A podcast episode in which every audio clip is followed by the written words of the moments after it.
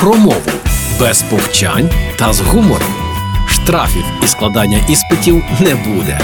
Програма Мовний патруль на Радіо Перше. Вітаю на Радіо Перше. Мене звати Лілія Криницька, і вже саме час мовного патруля. Сьогодні поговоримо про два іншомовні слова, які стали часто вживаними в українській мові під час війни. Обидва вони безпосередньо стосуються країни-агресора. І щоб правильно їх вживати, запам'ятайте кілька нюансів: деспотизм або ж деспотія із грецької необмежена влада, форма держави, при якій вся повнота влади, не обмеженої законом, належить одному володарю, тобто деспоту, монарху, тирану або необмеженому диктатору. Деспотія відзначається повним свавіллям влади і безправ'ям підданих. Розуміємо про кого і що йдеться. У 20 столітті прикладом необмеженої деспотії в Європі і Азії вважається влада Сталіна в радянському Союзі до 1953-го, а також влада інших вождів в політично недорозвинених країнах Азії та Африки. Ну і знову ж Росія.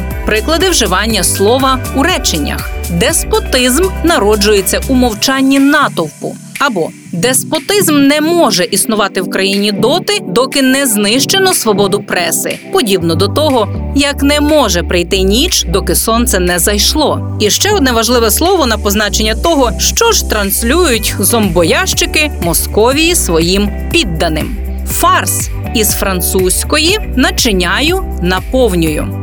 Так називали народний театр, що був популярним у західній Європі у середні віки та мав життєрадісний характер, наповнений яскравим гумором. Пізніше фарсом стали називати вистави у бурлескному театрі, які вирізнялися малоприйнятним, безмістовним комедійним видовищем. У переносному сенсі фарсом називають непристойну витівку, грубий жарт, блюзнірство, цинічний вчинок і приклади вживання у реченнях. Пам'ятайте, історія повторюється двічі: один раз у вигляді трагедії, другий раз у вигляді фарсу. І у їхніх телепрограмах панують грубий фарс, буфонада, гротескне перебільшення. Тож будьмо мудрими, називаємо речі своїми іменами і дбаймо про інформаційну гігієну. Для цього рекомендую телеканал Перший західний і Радіо Перше. Почуємося у мовному патрулі. До зустрічі в ефірі. Програма Мовний патруль на Радіо Перше.